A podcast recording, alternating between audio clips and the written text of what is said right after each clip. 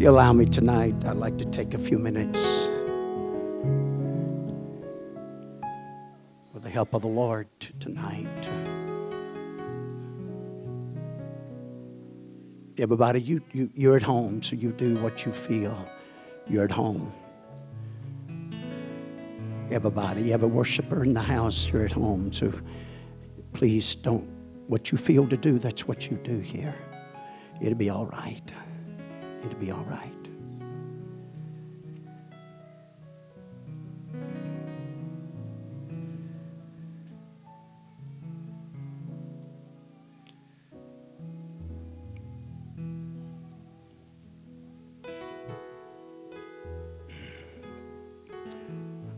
I really feel in my heart, my spirit tonight, a word for us. Sure is my desire be able to speak something tonight that would give direction, give hope, give strength. Amen. To all. To all. There's no favorites in the house. You're all precious in His sight. You're the sheep of His field, His pasture. I can promise you one thing the Lord wants all of us to make the journey. He wants all of us to be overcomers and made overcomers. As He looks upon us here tonight with His goodness and His grace. Got your Bibles turned to the book of Isaiah 51. Isaiah 51. Let me say again, it's good to have all of that's here with us tonight.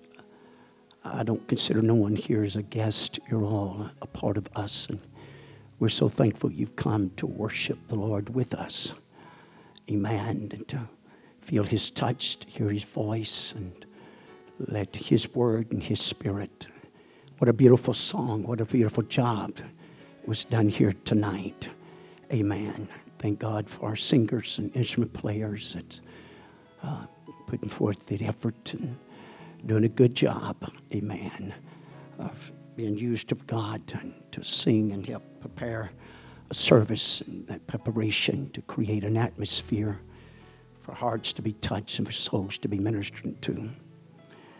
Um, only eternity will really be able to weigh out the outcome of how important our services were.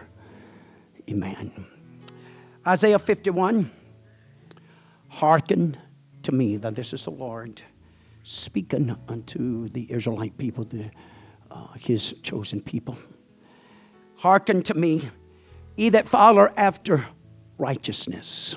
I believe I'm in a house tonight where you want to follow righteousness, not just our own righteousness, but the righteousness of God.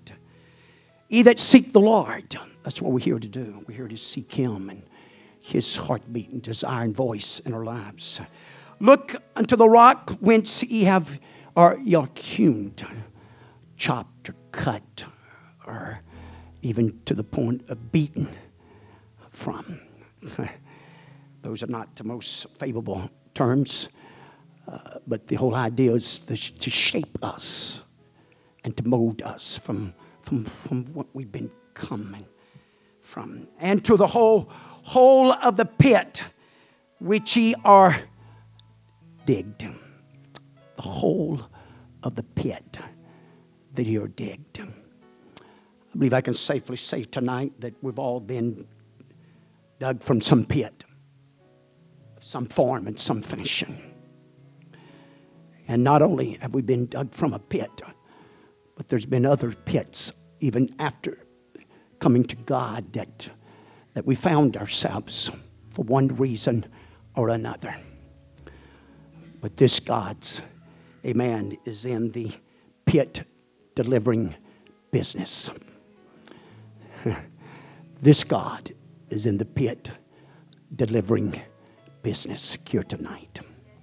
Lord, we love you and appreciate you. We're so honored to, to be back in the house of God, to be back in your presence, and to feel your glory, to feel your hand upon us and upon this service here tonight. I pray, God, that you'd help us. Help us as your vessel. Help us to obey the Holy Ghost. Help us to say the words and say them in a manner that they can be received Say them in a way that they can be uh, felt and responded to and accomplished. For we know it's your good will and good pleasure for your word not to go out void. Amen. But to go out in a way in a power of faith and find its mark in every heart and soul and life in this place tonight. As we humble ourselves, we need you, God. We need you to anoint us and direct us as we give you the glory, as we give you the praise. In Jesus' name. Lord bless you, and you may be seated. Praise God, praise God. I'd love to have about a week or two to study this out. I normally don't do that, but I'm not normally burnt out either, as I am tonight. But um, so, but as we look at this, the, the statement, the, the thought has been with me the last few days. And so I began to look in the scriptures of the term pit itself and uh, felt so many uh, directions and so many avenues. And, and, and to be honest with you, I'm the type of guy, I'm a lot better just keeping things simple. Amen. You know, give me just, you know, give me one thought, one road, one little avenue, and let's preach it, man. Praise God. And go with it. It's, uh, I, just, I just do better. But when you start trying to pull scriptures, you start uh, different forms and types of pits. And some, some, we find ourselves in those pits because of geographical location sometimes.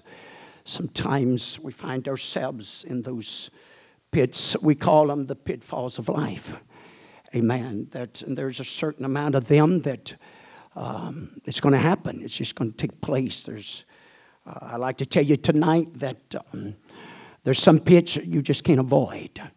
There's some pits that you're just not going to be able to get around.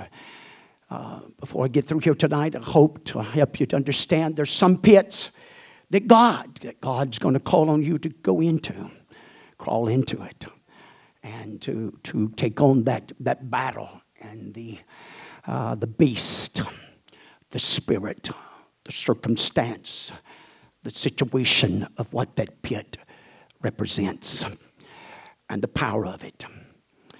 And, and so that's the reason I just made the statements I made when you begin to talk about the pits and the pits in the Bible itself and the encounters with pits.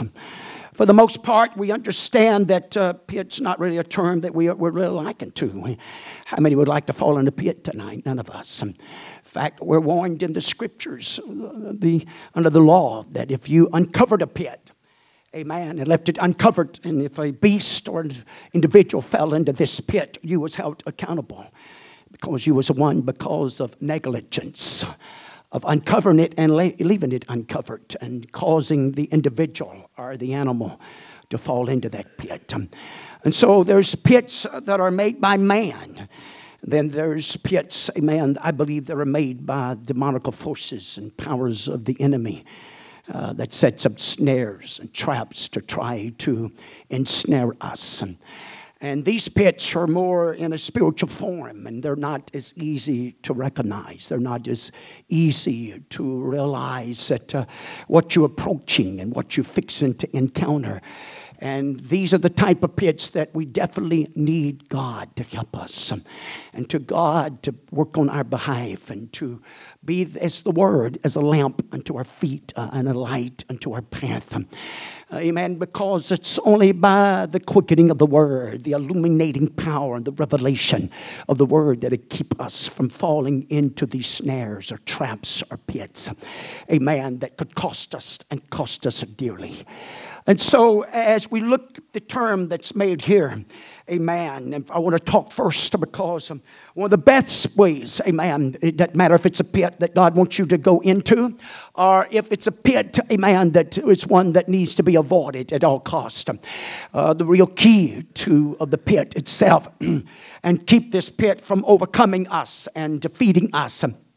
And uh, is to listen to the first word of our scripture lesson here tonight the term, amen, hearken, hearken. Uh, and I realize that a lot's been said about that of, of, listening or hearing or have an ear to hear. We understand by revelation in the seven churches, it was, a, they was all instructed and all of them found themselves being uh, uh instructed or even basically commanded. Amen. He that's got an ear to hear. If there's ever been a generation, there's ever been a time, a season, even in the time that we're living tonight that we need to have an ear to hear what God is saying unto us as a whole.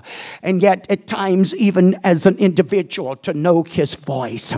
Amen. To be able to hear that voice or to understand the voice. We know the Bible said God is not the author of confusion.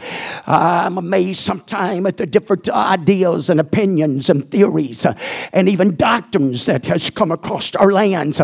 And we, we, we, we bundle them up and bag them all up and put them all in the same basket. As Christian under the heading of Christian. And actually, to be a Christian, the first time the term Christian is even used, we see this, amen. We see uh, that in Antioch, the followers or disciples of Jesus Christ, and to be called a Christian simply means to be Christ like, is to follow the anointed one, is to follow his commandments. Even Jesus himself taught us, he said, If you love me, you're going to keep my commandments and to hear his doctrines and to believe of him, not just to believe on him, the scripture didn't stop there, but there is a mandate from Jesus Christ himself unto the Jews, unto all disciples, to believe on him as the scriptures have said. Uh, that makes a difference. Um, that, that, brings it, that brings more illuminating light, that brings greater responsibility, that helps us to understand that there can be pits, amen, hallelujah, that can be designed by religion and designed by men. Hallelujah. Possibly men with good honesty and sincerity. Hallelujah. We see even in the Old Testament where there's individuals, and I've heard this term, well, they're sincere. But I'm here to tell you tonight that sincerity alone can be a pit. Hallelujah. That you and I can fall in tonight and just sincerity alone and being sincere. And always I'm going to do it. Hallelujah. I have intent to do it. God knows the intent of my heart. But there comes times and places in a walk with God and in serving God and, and, and making sure that our salvation is sure and making sure and we're where God plans on us to be and that it's got to be more than just an intent.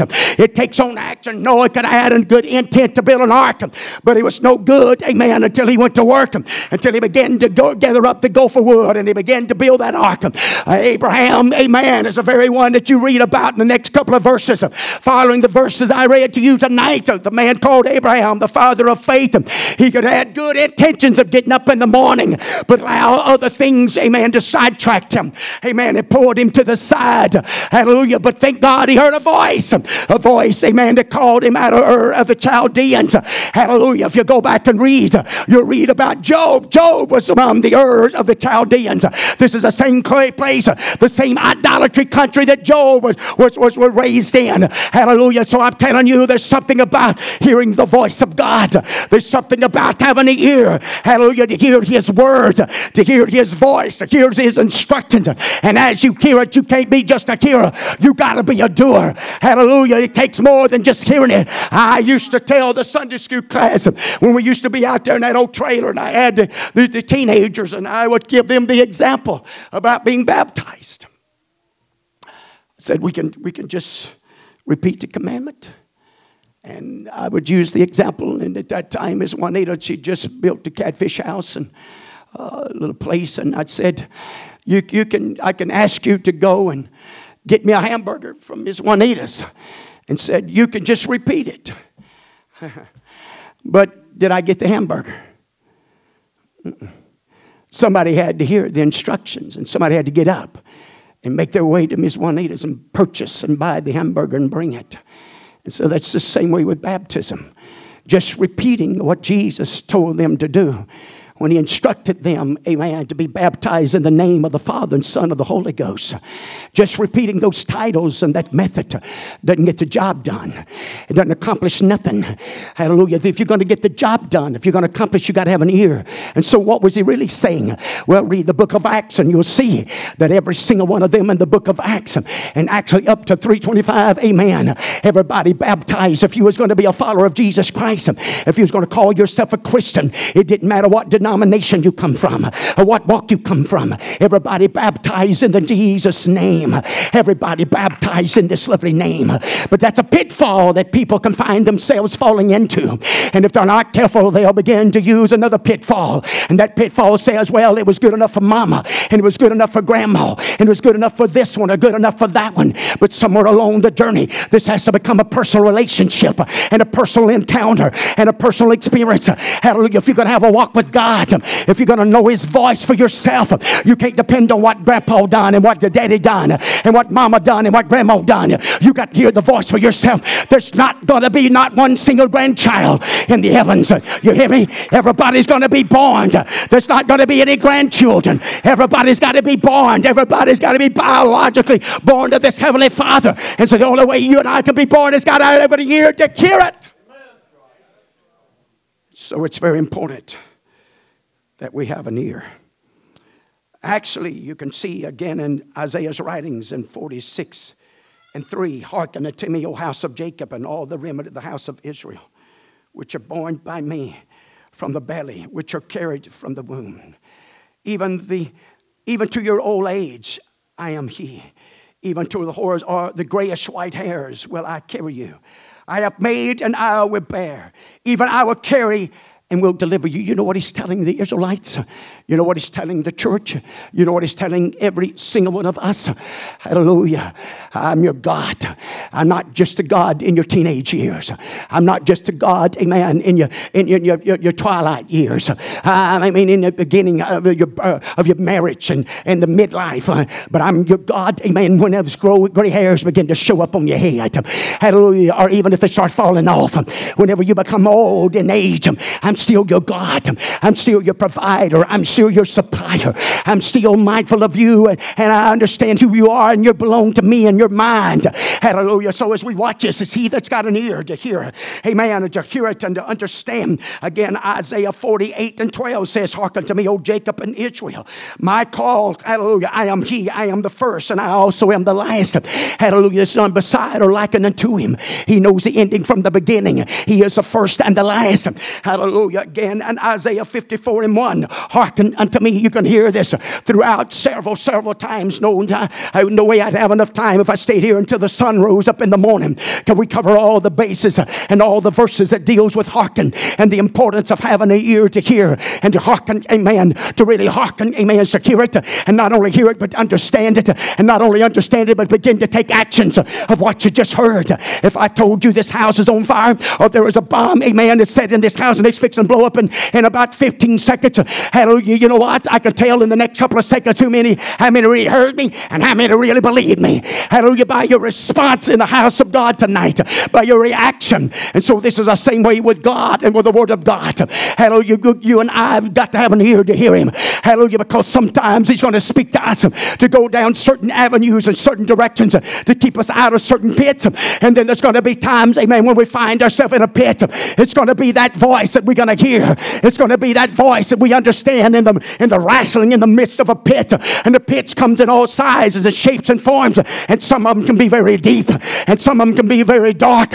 And some of them can make you feel like you're so isolated that even God Himself can't hear you.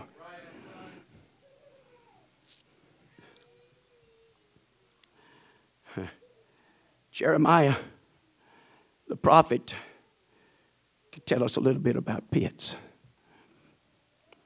what he experienced. So he was set down into that old well, that old pit, if you please, and that old mire suck up around his legs to the point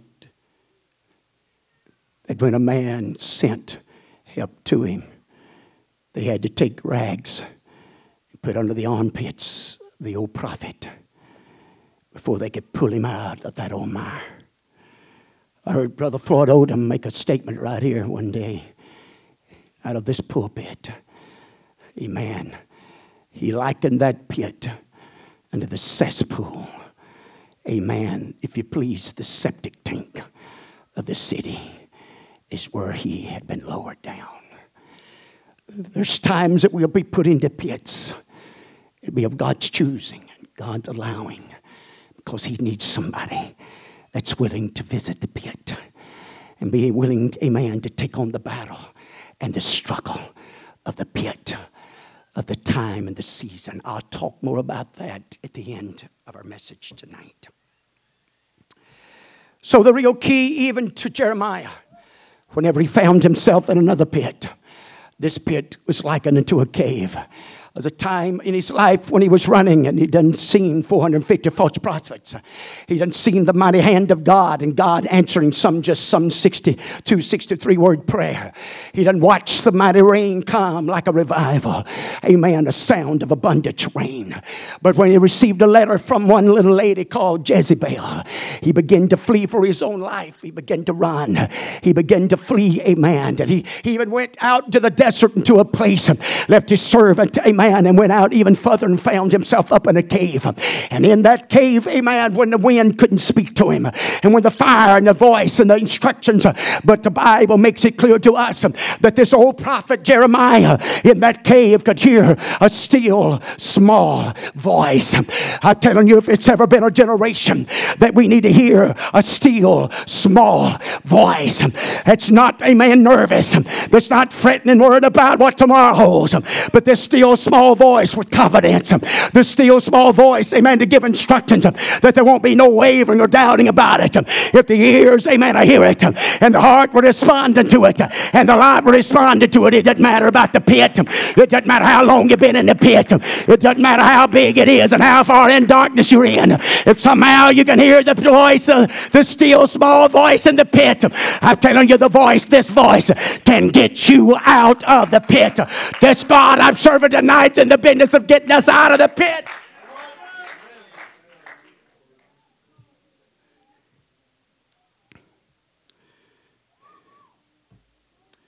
Praise God.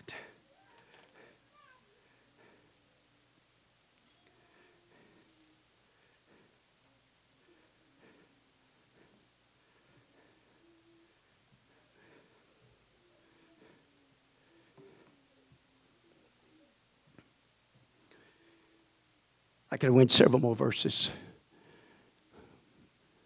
preaching and talking about hearken to hear to hear. There's really nothing more frustrating to me. Well at least it's pretty high on the list. And get on that cell phone. And it's uh, eh, uh, uh, just hang up and call me when you get good connection. I'm not interested in carrying this conversation any further. And it takes me about uh, that long to get there. There's nothing more aggravating than to be on that phone. And they, they, they're going 100 miles an hour, and they won't let you break in nowhere and all you get is a this, and then a few seconds later that, and then something else. Finally, you're saying, you know what? You've been broke up for quite a while. I ain't got a clue what you said. I ain't got an idea. I don't know if I need to cry or if I need to laugh. I don't even know if I need to say yes or if I need to say no. If you're waiting on me to respond and I haven't responded, to, there's a good chance I didn't hear what you had to say. So good, good, good, good opportunity. Amen. Repeat what you said. You might get a response. Hallelujah. Praise God. I'm glad I'm serving a God tonight. If we'll tune our ears in to hear Him tonight, this God, hallelujah, will speak to us. There's never a pit. And sometimes the pits that we make ourselves, and sometimes the pits that we may even fall into. I'm going to preach just a little bit here tonight if you'll help me. And so, as you watch some of this. And uh, I used some of these verses this morning, so I'm going to bypass some. amen, uh, of the verses here tonight for just time's sake. Genesis 14 and 10.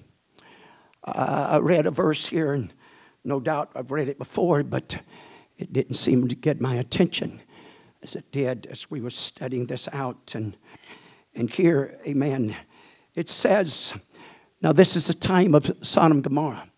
This particular chapter deals with when Lot was overcome by kings, and the kings had got together, and, multiple kings had got together, and they had come up against Sodom and Gomorrah, and they'd overtaken Sodom and Gomorrah. Amen. In this particular time, this is even before the judgment of God had came upon this particular city. And when these kings rose up against these particular cities, the 10th verse in that particular chapter calls it, he says, and the, the vale, amen, the, the vale, actually, it's V A L E, that means valley. It's a valley. And in this particular valley, this valley that's in the Siddim says was full of slime pits. Full of slime pits. To liken, to get an idea of these slime pits, from what I can understand, I used a couple of commentaries try to give us a little more insight because the scriptures doesn't say anything else about it. It's not mentioned anymore. But to the best of their recollection and, and understanding, these pits don't exist any longer. They feel there's a good possibility, probably in the judgment of God and on Sodom Gomorrah, that uh, they was burnt or done away with. Well, they're not sure, but they seem to not are able to find these particular pits. But it's no doubt or no question in their minds that they had existed one time. It was out of these pits they, they would get what we would call a tar substance. It's used, amen. It is a petroleum that could be used for a number of things. In fact, the, the Egyptians used it for to help bomb embalm the dead. They would use it. There was other uh, means and that it was used for. It just depended on the process that was used. And, and to the most liking unto it was, and, and here's how he put it, amen, to be used on the roadways or on roofs.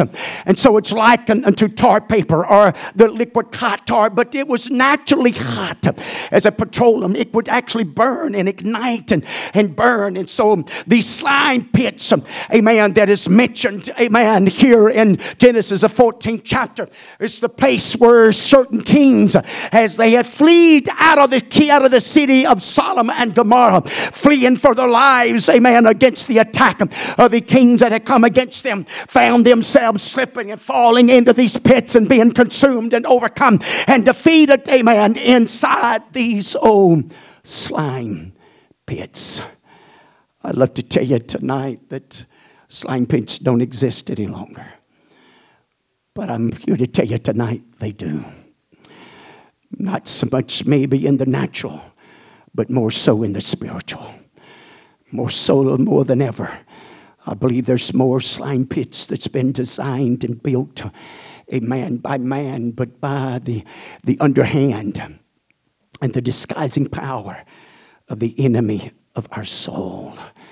The enemy that wars against you and I day in and day and night. The one that has a desire and a passion for your soul. The one that desires to own your vessel to own you and to control you, to manipulate you and fashion and mold you into who and what He desires you to be. Hallelujah. You know that none other but Satan himself, Lucifer himself. Amen. And so there is the sign pits that can be designed by the twisting and the distorting of the Word of God, trying to either one way or the other. How many you caught the statement I made? A few weeks ago, and possibly a month ago now. I made this statement unto you.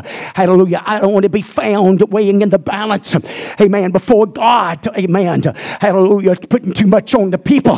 Hallelujah. Neither do I want to be found in the balance of making it too broad and overlooking circumstances or situations or spirits, amen, that's slipping in and then coming in like raven wolves to devour and to destroy the people of God.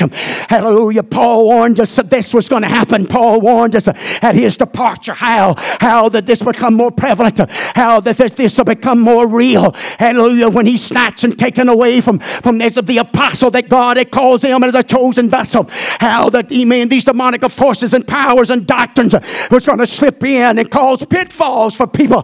Hallelujah. And to be caught up and, and put into places, finding themselves in places, hallelujah, and overcome and overpowered by them. I'm here to preach to you tonight, though the Word of God is still true.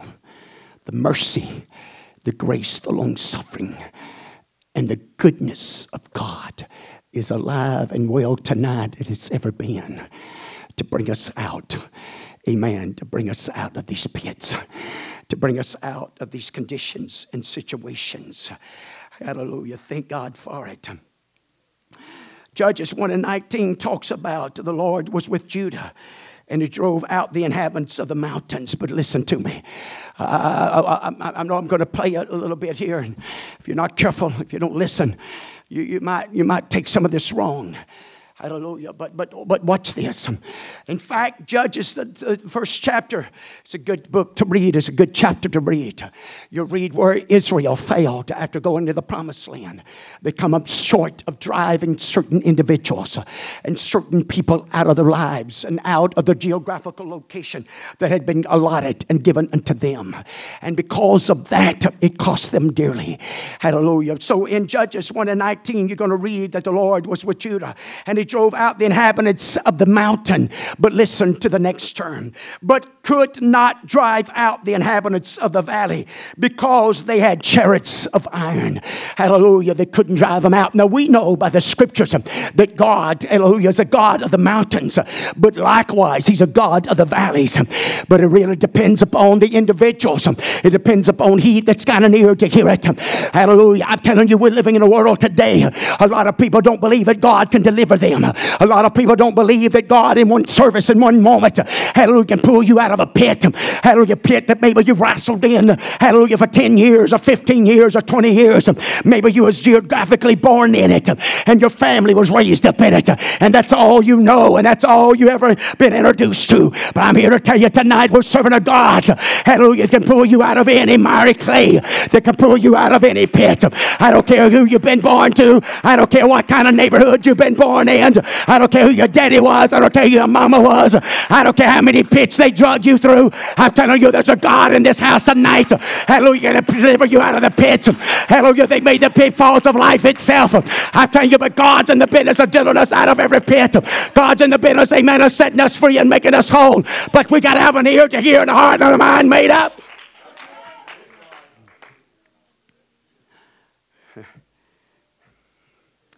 There's also the pitfalls of who you run with, you connect yourself with. It's a dangerous thing to who you call as a friend in this world. Proverbs helps us to understand that. Proverbs 1 and 10. My son, if sinners entice thee, consent thou not. My advice unto you as a pastor if you got friends, even sinner friends, and if a sinner friend begins to entice you to do things that you know that's contrary to this book, the best thing you can do is start cutting that friendship off. I don't care who it is.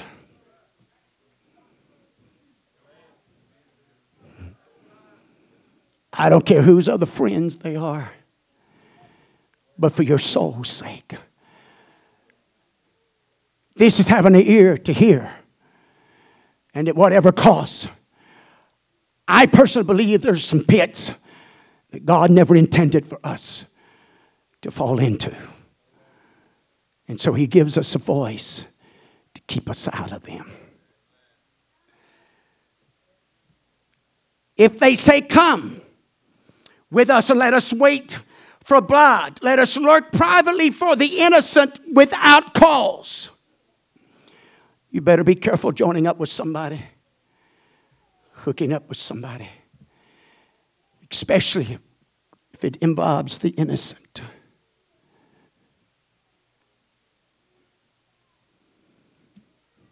We don't believe in cliques here. We don't believe anybody's better than anybody else in the house of God. I can name some names that's been in this building of this, this building and the building of this church from the very beginning. But that doesn't give us any that doesn't give us any leverage whatsoever. It doesn't give you any with this pastor, let me just put it that way. Okay? We're about his business. I feel a little whatever right there, but.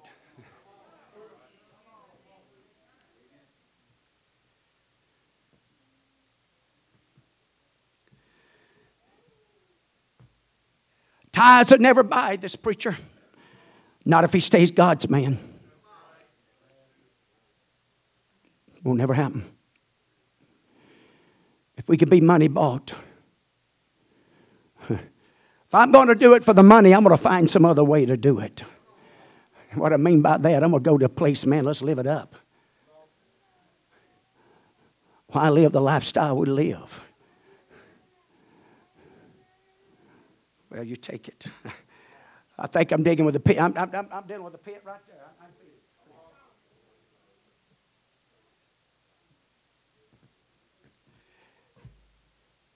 Even the Pharisees and Sadducees come to the conclusion that no man impressed Jesus Christ.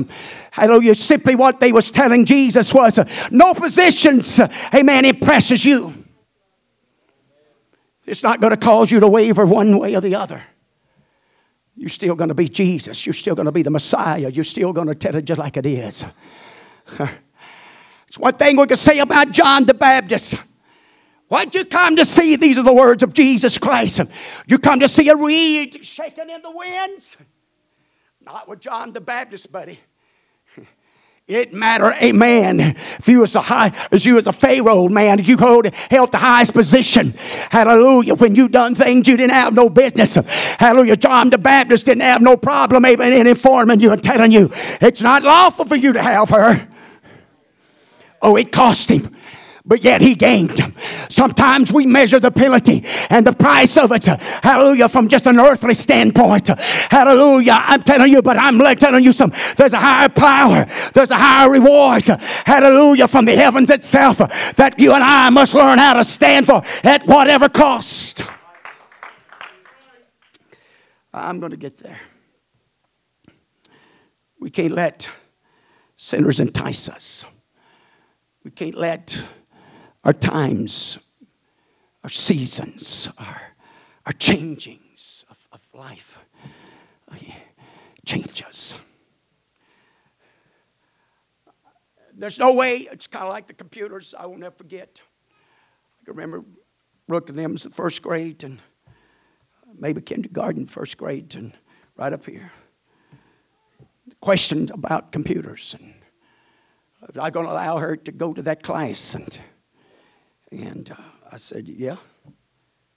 I said, You think computers are going to disappear?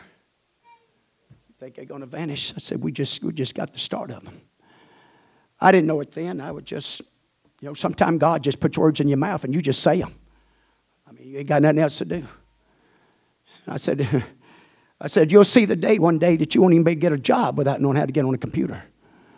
And we're there. Didn't take as long as we thought it'd take. But the key to all of this, amen, is keeping our integrity. Keeping ourselves and make sure that we're going to use technology and use it for what's right. And not let it entice us to do things that's ungodly and unwholesome. And so I realize that the battle against technology, we can forget it in that realm and in that place. It's already a done deal. We're in that pit, like it or not. And we're going to have to deal with it in the pit. We're going to have to make up in our minds, hallelujah, that we're not going to let it pollute us. We're not going to let it.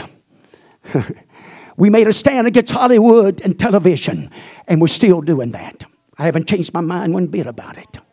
And God hadn't either because television and Hollywood, it's, a, it's, a, it's an entertainment. It's, most time it's put in, I know they got different ways, but, but there come the big part of entertainment. But what did it entertain? It entertained flesh and carnality. That's what it entertained. but now, it's right down and you can hold it in the palm of your hand. It's called a cell phone and it's a pit. And how we handle ourselves in that pit will determine whether or not we're going to be victorious in overcoming them. Because in the pit of the cell phone, you're going to be introduced. There's going to be little things, amen, that's going to come up on the sides over here. That's going to be enticing. It's going to be pulling. It's going to expose you to some things, hallelujah, that you wouldn't have been exposed to. Now, some of our elders may get by without ever having to really worry about computers. But I'm going to tell you something. I believe you'll see the day of the Lord tarries long enough that some of this younger generation will not be able to pay bills without having a computer and on the internet in their homes and, and, and operate through those means and ways. And so, somewhere along the journey, we better start preparing ourselves and girding up in our mind and our hearts and our souls, amen, for these pits. Hallelujah, that we're going to be the soldiers that God wants us to be in these pits and hear His voice and obey Him and keep His commandments. We got examples, amen, of, of, of, of, people, of characters, and these are old characters. You've heard them time, and so I won't take a lot of time, but I can take you to Joseph. The Joseph, the time, amen, not of his own doings. He was simply doing what he was asked, amen. But he knew what it was to be cast into a cistern, amen, that was called a pit, amen. The brothers seen him from a far distance because of the coat of many colors that he had on from the plains, amen, before he ever, and they had counseled together and come to the conclusion conclusion. They wanted to kill him, but they come, amen, because of Judah's advice. The older brother had advised them, why don't we just throw him in a pit? Amen. Judah's ideal was later on to deliver him out of that pit and take him back and send him back to daddy. But you know the story how the Ishmaelites came along, a band of them, and came along for 20 pieces of silver. They bought Joseph and purchased him out of that pit. I'm telling you, sometimes God will deliver us out of pits through means and ways that we don't quite understand at times, but God sees a bigger picture. And I'm telling you, God's in the business of delivering us out of the pits. Every time the devil, every time individuals, and sometimes even our own brothers, when they may do things out of envy, God's got a bigger picture and God's got a bigger ideal. But the attitude and the spirit we got in the pit, especially the pit that God wants us to be thrown into, especially the pit or the season or the time or the dilemma that God has got us there. Hallelujah. Our attitude and spirit and how we handle when we're in the pit is going to make all the difference in the world. Hallelujah. Whether or not we make it out of the pit. I don't don't want to just make it out of the pit, but I want to come out of that pit without the smell of smoke.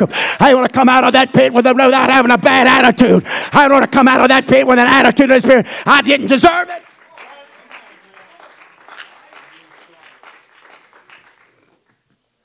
Praise God. And then there's other pits. Other pits that, such as Samson, a man found himself. As he finally reached a place and to a point of telling, the Bible says, all that was in his heart to Delilah. And even she knew it. The secrets of the heart. Amen. Got to tell you something tonight. You better be careful who you're telling your secrets to.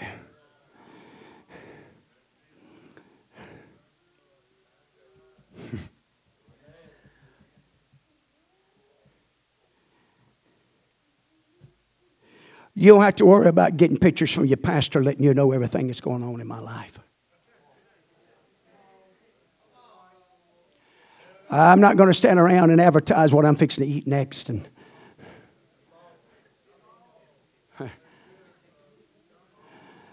I'm not going to advertise and tell you that I'm gone from the house and gone here and gone there. I'm going to be gone for three or four days. And man, I'm up in uh, Kalamazoo and having a good time and advertising it to everybody.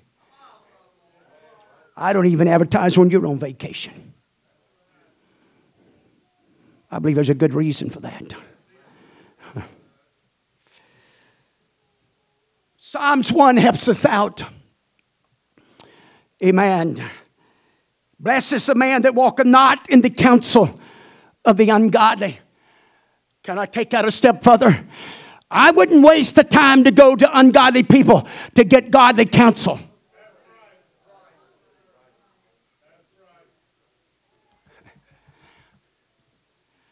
I wouldn't waste the time if I'm going to get out of a pit. I will tell you something, you're never going to win a race being, amen, in the pits all the time. Nobody's ever won, amen, a race. The Indianapolis 500, I don't know a lot about it. You probably can tell that already. But I can tell you one thing you got to have a big, good pit crew. But I'm going to tell you something the real key about, amen, pulling into the pit is getting the tires changed quick, getting your oil and the gas it up, amen, and getting back out in the race. I'm telling you, whenever you get in that pit and you like that pit, you're going to water in that pit. Some pits is no bigger than a mud hole. But after a while, you water in it long enough, it won't be just a mud hole. Hallelujah, amen. It'll get so deep and you get so caught up in it, so wrapped up in it, feeling sorry for yourself and who you are and where you're at. Come on, I'm preaching to you. God's in the business of delivering us out of the pits.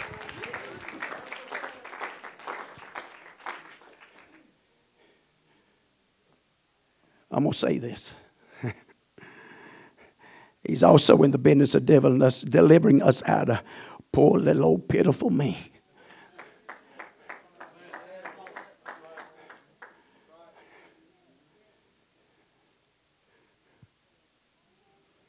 I'll just move on.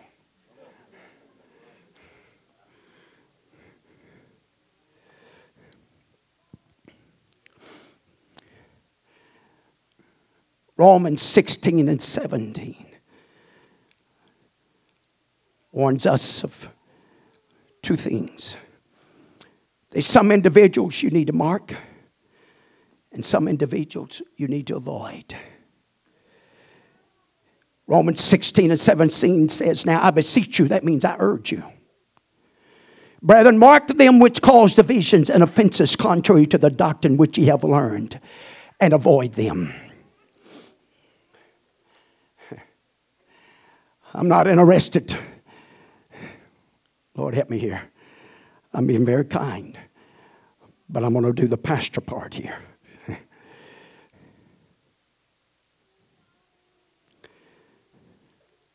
Oh, help me, God. I hope you take this right. Lord, have mercy. It doesn't matter if you've been here 50 years, 40 years, 30 years, 20 years, 10 years. You moved here a year ago, 30 days ago. Let me go all the way, five seconds ago. The warning here is to tell us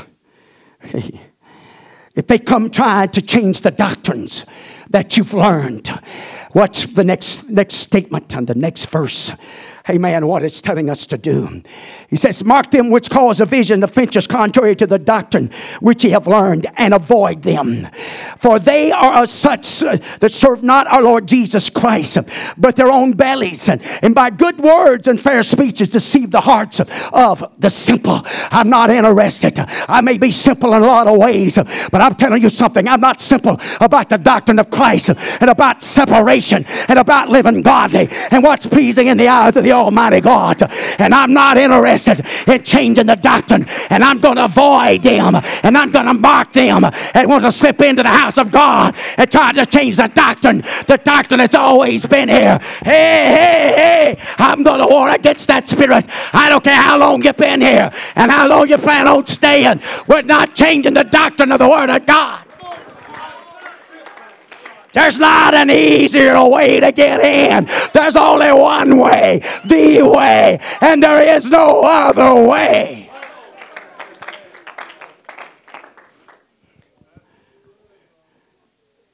I can't change it. You can't change it. Nobody can change it. Praise God. You can be seated. Paul's writings again in Ephesians goes a little further. Let no man deceive you with vain words. For because of these things cometh the wrath of God upon the children of disobedience. Be not ye therefore partakers with them. For you are sometimes darkness, but now you are the light in the Lord. Walk, live, go forward. That's what. Walk in the light, walk in truth, walk in the doctrine, walk as children of light. For the fruit of the Spirit is in all goodness and righteousness and truth, proving what is the acceptable, what is acceptable unto the Lord. And have no fellowship with unfruitful works of darkness, but rather reprove them. Hallelujah. I'm telling you, you can't live two lifestyles. Hallelujah. You can't serve two masters. Carnality and spirits cannot both be in control. Hallelujah. Bitterness and sweet don't come out of the same fountain. Hallelujah. We're vessels of God. Hallelujah. We've been brought out of the pit. We've been brought out of the miry clay. We've been brought, brought, brought, brought out of darkness into his marvelous light. Hallelujah. We've got a revelation. We didn't earn it. Hallelujah. Anybody believes that? They know good and well we didn't earn this. It's the goodness and the grace of God. It's the mercies of the Lord. Hallelujah. That's fell upon us. But I'm here to tell you about the mercy and grace of God. If there's ever been a time that we need to walk in the fullness of truth, it's now. We need to do that. It's not a time, amen, to get caught up with the Korah group. It's not a time to get caught up with a rebellious group. It's not time to get caught up with a stiff neck group. Hey, I'm going somewhere. You just watch this. Hallelujah. God knows what He's doing. Everybody don't have to fall down. Well, that's the way my grandpa was. That's the way my daddy was. That's the way my grandma was. That's the way my mama was. I beg the difference with you. Even with Korah, you watch this. Hell, you know the story of Korah, and you know how he rose up against Moses and against the people, and 250, amen, and the princes, amen, rose up with him, and the whole congregation, and you know how the earth opened up like a pit, amen, and swallowed them up.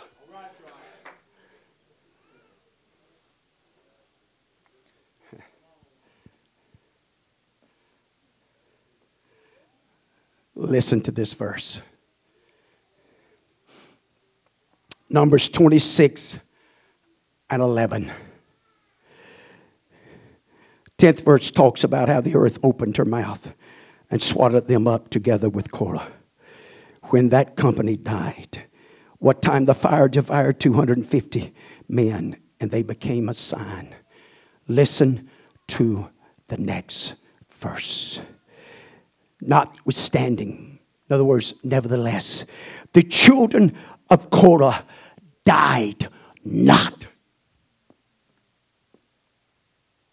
I'd ask tonight how many of the children of Korah died in the opening of that earth. There's a good possibility that the majority of this congregation would have said yes, but the Bible says they didn't. I'm here to tell you, you don't have to fall in the same pit as mama, and you don't have to fall in the same pit of daddy, and you don't have to fall the same rebellious way. And the doctrines, hallelujah, that's contrary to the Word of God. The Word of God gives you a right to walk in a different pathway.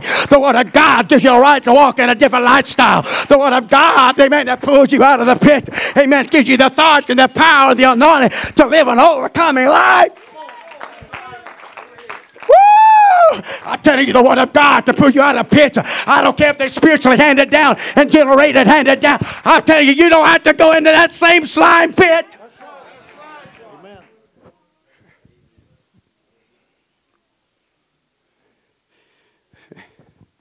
You don't have to. It's a power of choice of choice. If I'm going to act like them, if I'm going to be like that. Nothing wrong with wanting to be like somebody that's godly. But shame on us when we make the statement, I want to be like so and so, and they acting like the rear end. and I'll leave the rest of it and let you fill it out.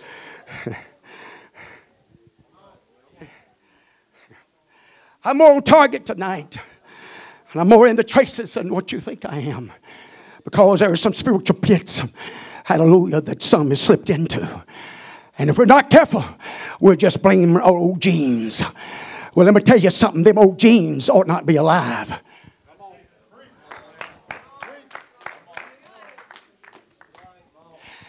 Them old genes that came down from this one and from that one and all this other stuff.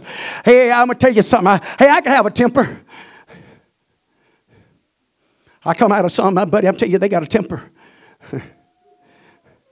I come out of some Harold, on that Harold side, buddy. You're talking about some tempers. They called him Squeaky. We called him Uncle Biggin, and he was right the opposite. but he had a temper. He had two big brother in laws. They worked over one of his brother in laws, worked him, worked him over good. They headed toward my uncle. He reached under that straight and pulled out that 357, and stuck it out that window. He said, I'll send both of you your destination. He said, You're not about to beat me up today, tomorrow, or 10 years from now. I'll blow your head off. And he meant it. I got another uncle that was a brother to him. Amen. A guy trespassed on his place of hunting, put his tree stand and put it all up. Amen. My uncle up in his 70s, hallelujah, finds that tree stand. He tears that tree stand off. He bends and breaks it and blows it down. I ain't recommend to do this. I'm just telling you what a temper will do. Hallelujah. He took that tree stand and he wasn't scared. He wasn't afraid. He drove right up in the monks of that bunch. Amen. That had it. He stuck that thing, slammed it out. Right done. He said, I'll whip all of you and whip everyone who own this thing. If you put one more of these on my land and my hunting lease, I'll whip the whole bunch of you. Amen. That's what a temper will do. Get you in trouble. that same uncle, he worked a logging crew. He had a guy working for him, lazy, didn't want to work. He said one bad apple will spoil the whole bunch. Out in the woods. Uh, he was about 50 or 60 miles away from home. Out in the woods, way down an old dirt road. He walked out there. He had enough of it. He said, You're fired, buddy. He hit the road. He's standing there with an axe in his hand. Big old guy about like this looking at him. Man just, he looks around his truck driver. He said, If you pick him up, you're fired too. Hallelujah. When you get the temper aired up. Hallelujah. I tell you, they willing to take on whatever whoever. Hallelujah. I tell you, a temper gets you in trouble. But if you get the right temper and for the right cause, cause uh, and for the right purpose. Uh, hallelujah. You could crawl into any pit. Hallelujah. That God sends you in. And when the season's not right, when every the outcome is not good. All right. I know. They're going to get ready to come sing, and it'll just take me another minute here. Praise God.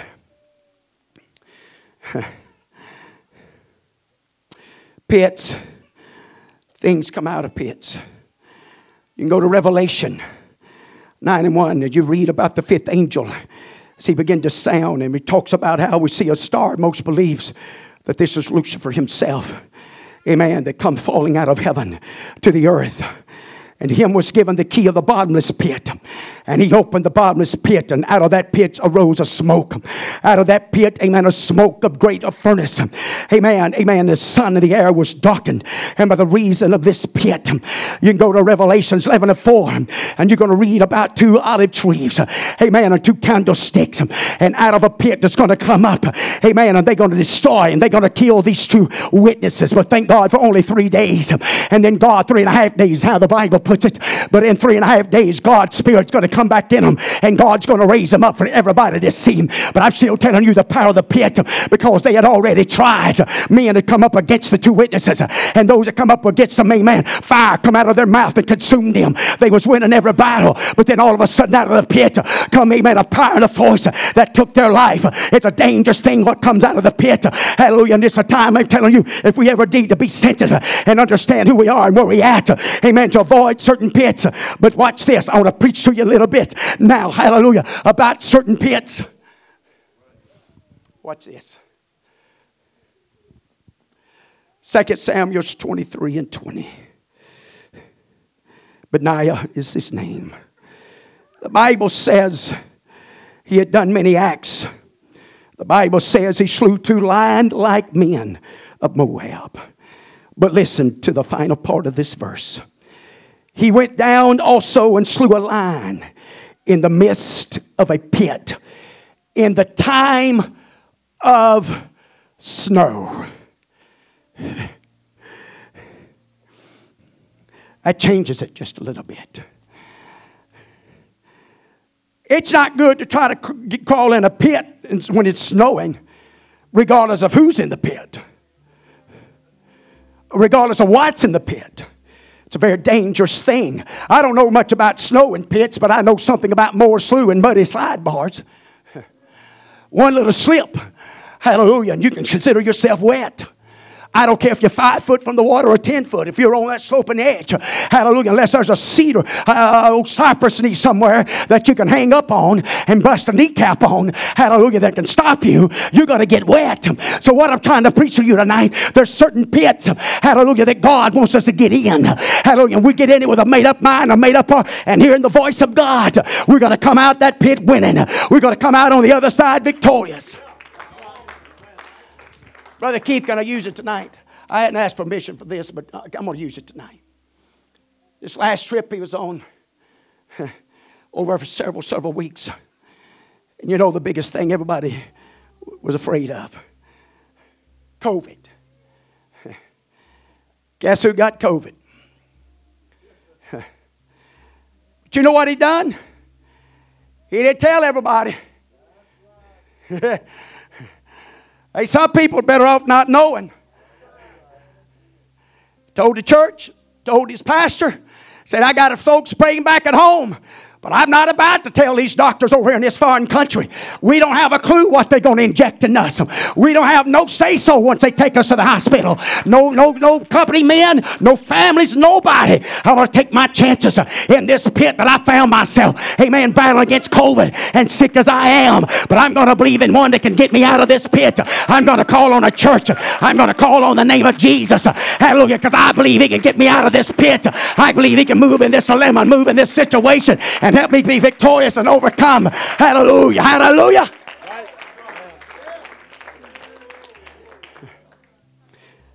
He told me on his way when he was going to leave, he said, while I'm over there, he said, I'm going to study that apostolic doctrine. That's, that's what you need to study. Study the apostolic doctrine. Because this apostolic doctrine will get you out of all the pits. I said this apostolic doctrine will get you out of all the pits. Hallelujah. I don't care how big they are, how long they've been around. This apostolic doctrine, hallelujah, to keep you out, or if you find yourself in it, it'll deliver you. Amen. Even when you find the line in the snowy weather. Now, watch this. Sometimes pits come our way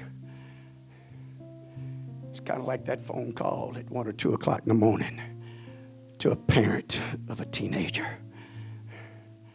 And immediately you think, oh God. So, the season of the pit. This man could have looked at it and said, This is not the time. This is not the season. It's snowing. But he heard the voice of God. It's all about. you know why you was running around like that tonight? Coming out of the pit. I'm coming out of the pit. I'm coming out of the pit. I found something that can do for me what got had me bound down. I'm coming out of the pit. Hallelujah. I'm coming out of this darkness. I'm making my way. Amen. How you doing, man? I love a little man there. God's working in Bendale, Mississippi, folks. He's working to deliver us. But I'm going to tell you something as we stand in this house and they get a song ready. Hallelujah. There is another pit. I'm not sure in the fullness of the Bible relates unto it. I know it calls it the lake of fire. Amen. But you watch how powerful our God is. Our God, amen, can use pits for His glory and fulfilling of His purpose. Because the Bible and Revelation has told us, amen, that God's going to send one angel, one angel out of His great host, and He's going to bind up Satan, oh Lucifer, amen, and He's going to put him into that bottomless pit.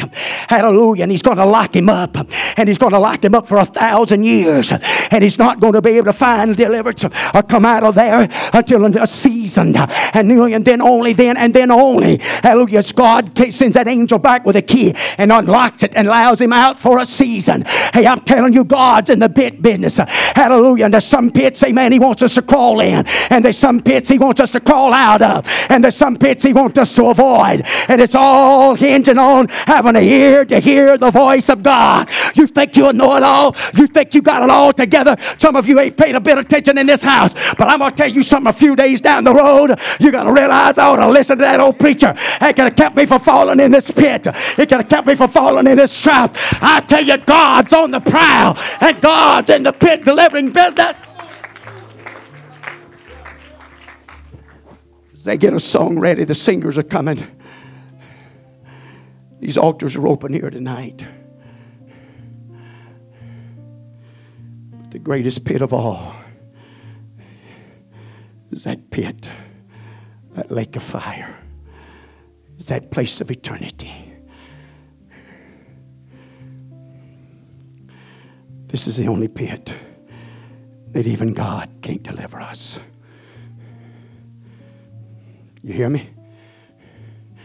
This is the only pit. This is the only place that even God Himself cannot deliver us. We can beg, we can plead, we can do whatever we want to. Tonight's your night. Now is the time to be delivered. Please, please, don't wait. Don't wait to that moment, that time, when it's one day too late, when it's one service too late. Hallelujah, until it's one moment too late, and you wake up and find yourself in a place of torment in a place that you know. I think some of the most hounding things is going to be to, especially to backsliders and to apostolic people that has heard this truth and felt the power of God. Is when they wind up there, they're going to know there's no exit. There's no exit. Those that are illiterate and those that never heard and don't know anything about it, there may be just a little inkling of hope that somewhere along that this will be over with and it'll be a done deal. But you and I are going to know. And how could it be that God starts rehearsing in our own minds as all of our senses go to working and our memory works better than it ever worked. And we start remembering the messages and we start remembering the times that He reached for us and tried to pull us out of the pit. And when He reached for us and tried to pull us out of that miry clay, when He reached for us and tried to pull us out of that darkness, but we let carnality, we let our own perceived ideals, amen, hinder us and stop us from making a step and making a move. I tell you, honey, hallelujah, I'm telling you in the Holy Ghost tonight, God is trying to deliver us out of the pits tonight. What are we going to do with the message? What are we going to do with the hour we got? What are we going to do with the service we got here tonight? If you're not ready, it's a good time to get ready. God bless you as they sing.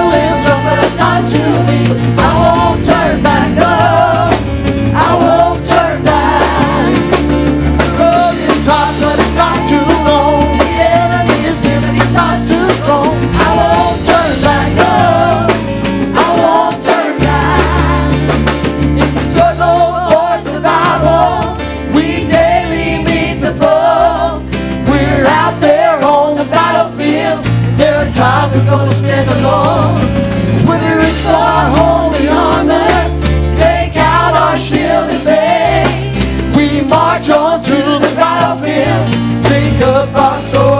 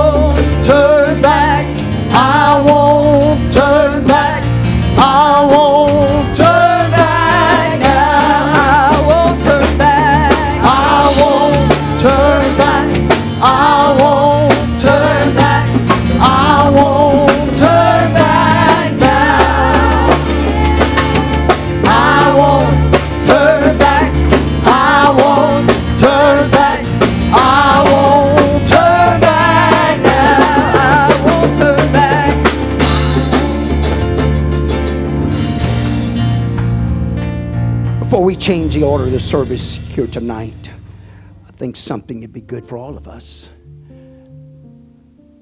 We've all have to deal with pits, one form or fashion. You never get too old, you're never too young. As you live for God, you become a soldier of the Lord. Uh, those pits become even more frequent, come from different styles and from the enemy. Amen. If you know anything about truth, you know anything about this gospel, the enemy's going to do everything he can to, to destroy you. He's going to try to position and place you in a place. Amen. Uh, it's kind of like the prophets and, and uh, those that uh, was fed, amen, uh, but they was in a cave. Hallelujah. And sometimes, you know, well, you, you, can't, you can't do a whole lot of good in a cave. You got to come out of the cave. We, we can't win battles, amen. We can't train our military, our special forces, and never put them on the helicopters or put them in the planes or put them on the ships and send them to the war fields, amen, to conquer the enemy. And so tonight, tonight, I want us to pray together. Ask God to make us strong.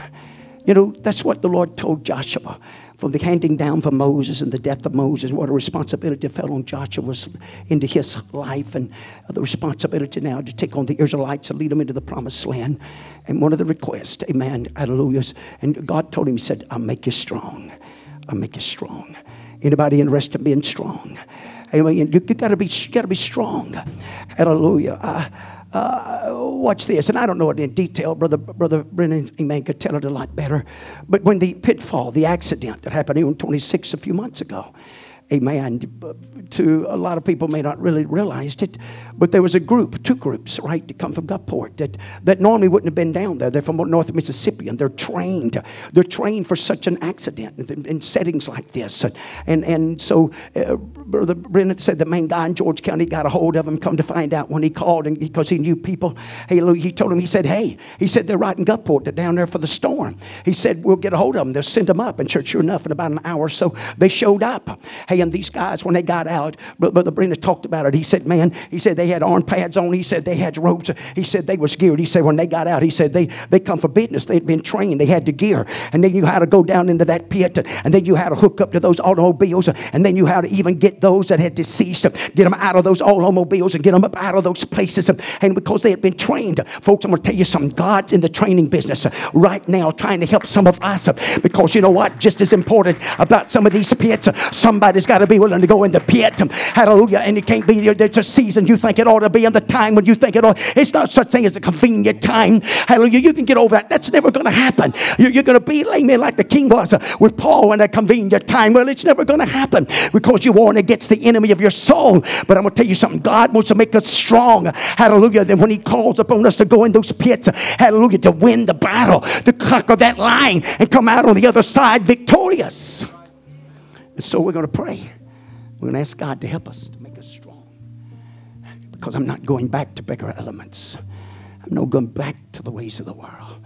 To whom would we turn to? He's the only Savior. And we want to be strong in His love. We'll be strong in His word, strong in His spirit, strong in His call. Man, we're to be strong to walk the path He wants us to walk. I didn't get to teach that lesson this morning. What about Anna? What a loyal, committed life. In one sense, that could have been likened to a pit. As a widow, she couldn't become a priest, but yet she had access to the temple. And the Bible's for 84 years. Now, some, some believes, you know, uh, I believe she was married, had been married, or uh, lost, you know, just six or seven years. But then for the rest of that time, in 84 years, would put her somewhere up in the 70s, amen, that she spent in the temple praying and fasting, looking for the Messiah. Watch this. And on the morning that Jesus was brought, on that eighth day, obeying the law, she comes in right after Simeon gets through holding the salvation of God, the Messiah Jesus, praying and even leaving Mary with the words of how the great the sum's going to be the, the, the, the, the rising but yet the fall for some. We'll tell you something. This gospel is going to be the rise for some, but there's going to be a great fall for others because they're not going to believe it. They're not going to have an ear to hear it and receive it. And the pit's going to overcome them and take them. We got to pray to be strong in this old world and time that we're living in tonight. and you know what? I know one that can make it. The Bible says, Greater is He that is in us than He that's in the world. I said that because they had been trained, they had prepared. When they got there, they knew how to go down into that pit and do the work that they had to do. Praise God. I believe the church is equipped. I believe each and every one of us can be equipped if we'll tune our ears and give ourselves to Him. God will never send us into a situation for us to be destroyed. If He does, here's how He's going to do it He's going to turn our minds over to a reprobate mind and to believe a lie and be damned. But as long as you walk in this marvelous truth and this gospel, and the doctrines of this book, He'll never send you into a pit that'll overcome you. You'll always win. it may take a day, it may take a week. Sometimes some battles and warfare, even in Bible times, when the enemy would come up against a certain city, and it depended on the city and how it's built and how they prepared for the enemy. But sometimes the warfare would last two and three years before they would finally weary the citizens by starving and by cutting water off and by arranging uh, utensils and, and means of warfare and weapons of warfare to overcome the walls. Those battle rams, you know what they was for? Because people had learned how to build stone walls out of stone and, and things, but they take them battle rams and they pump. Watch this. The song is right tonight. You're on the battlegrounds, like it or not. Everybody on the sound of my voice, you're on the battlegrounds every day. You're on the battlegrounds. And if we fail to prepare, if we fail to have an ear to hear Him and a heart to respond and to obey Him, we're going to be overcome. But if we'll just hear Him, you know what He's going to do? He's going to give us strength and wisdom to overcome and to be made the overcomers. Lord, we love you tonight, appreciate you. We're so thankful for your word, for your presence, and the touch that's in this house tonight.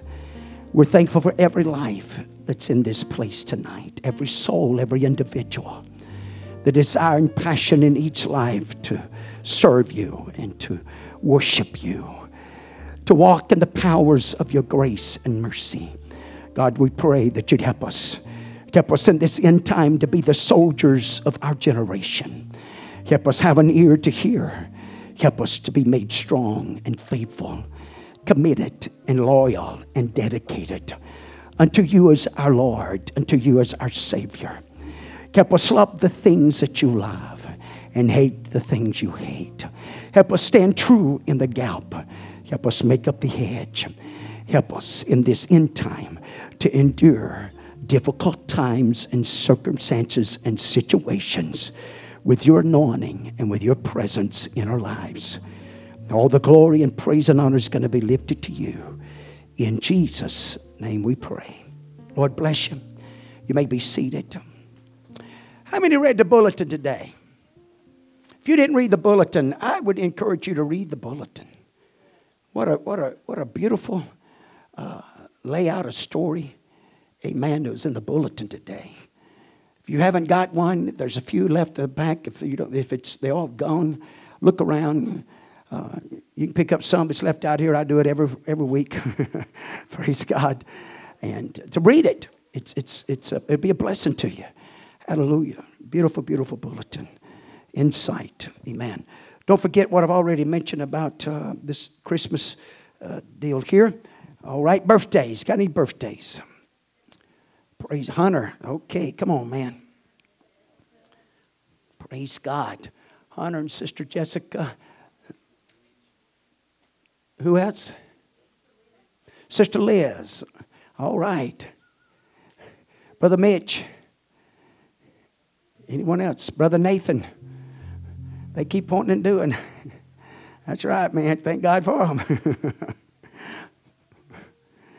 Anyone else? All right, let's sing happy birthday to all of these.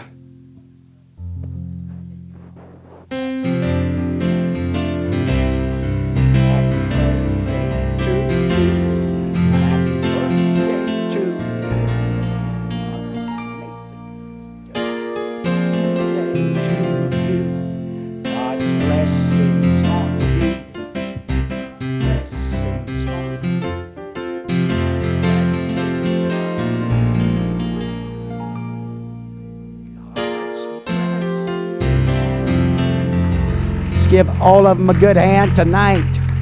Praise God. Bless each one of you. We'll have another blessed year of the Lord. Amen. The favor of God upon you. Praise the Lord. Anniversaries. Brother Braden and Sister Savannah, God bless them. All right. Anyone else? Let's sing happy anniversary to them tonight.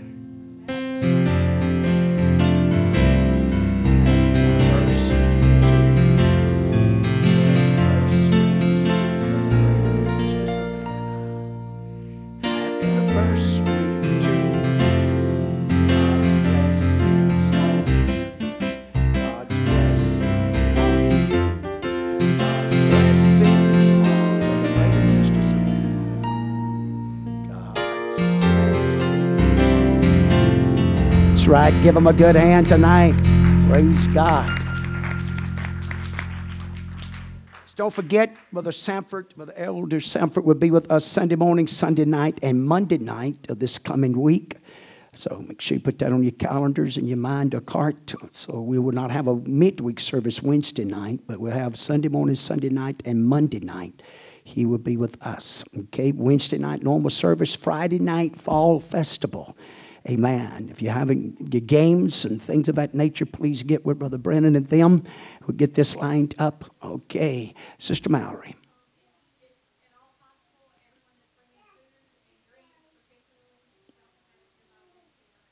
Good. That's right. We and we the the chips now. We went to the little bags and went to canned drinks. Uh, that works a lot better. And we'll get some ice, ice chest and get them all iced down and ready to go. Okay. All right. Anything else?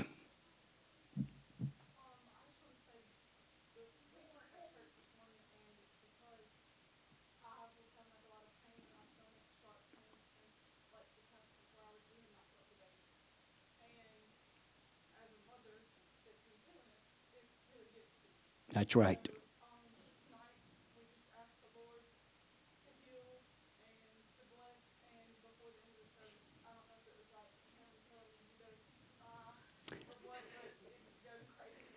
All right. Hallelujah.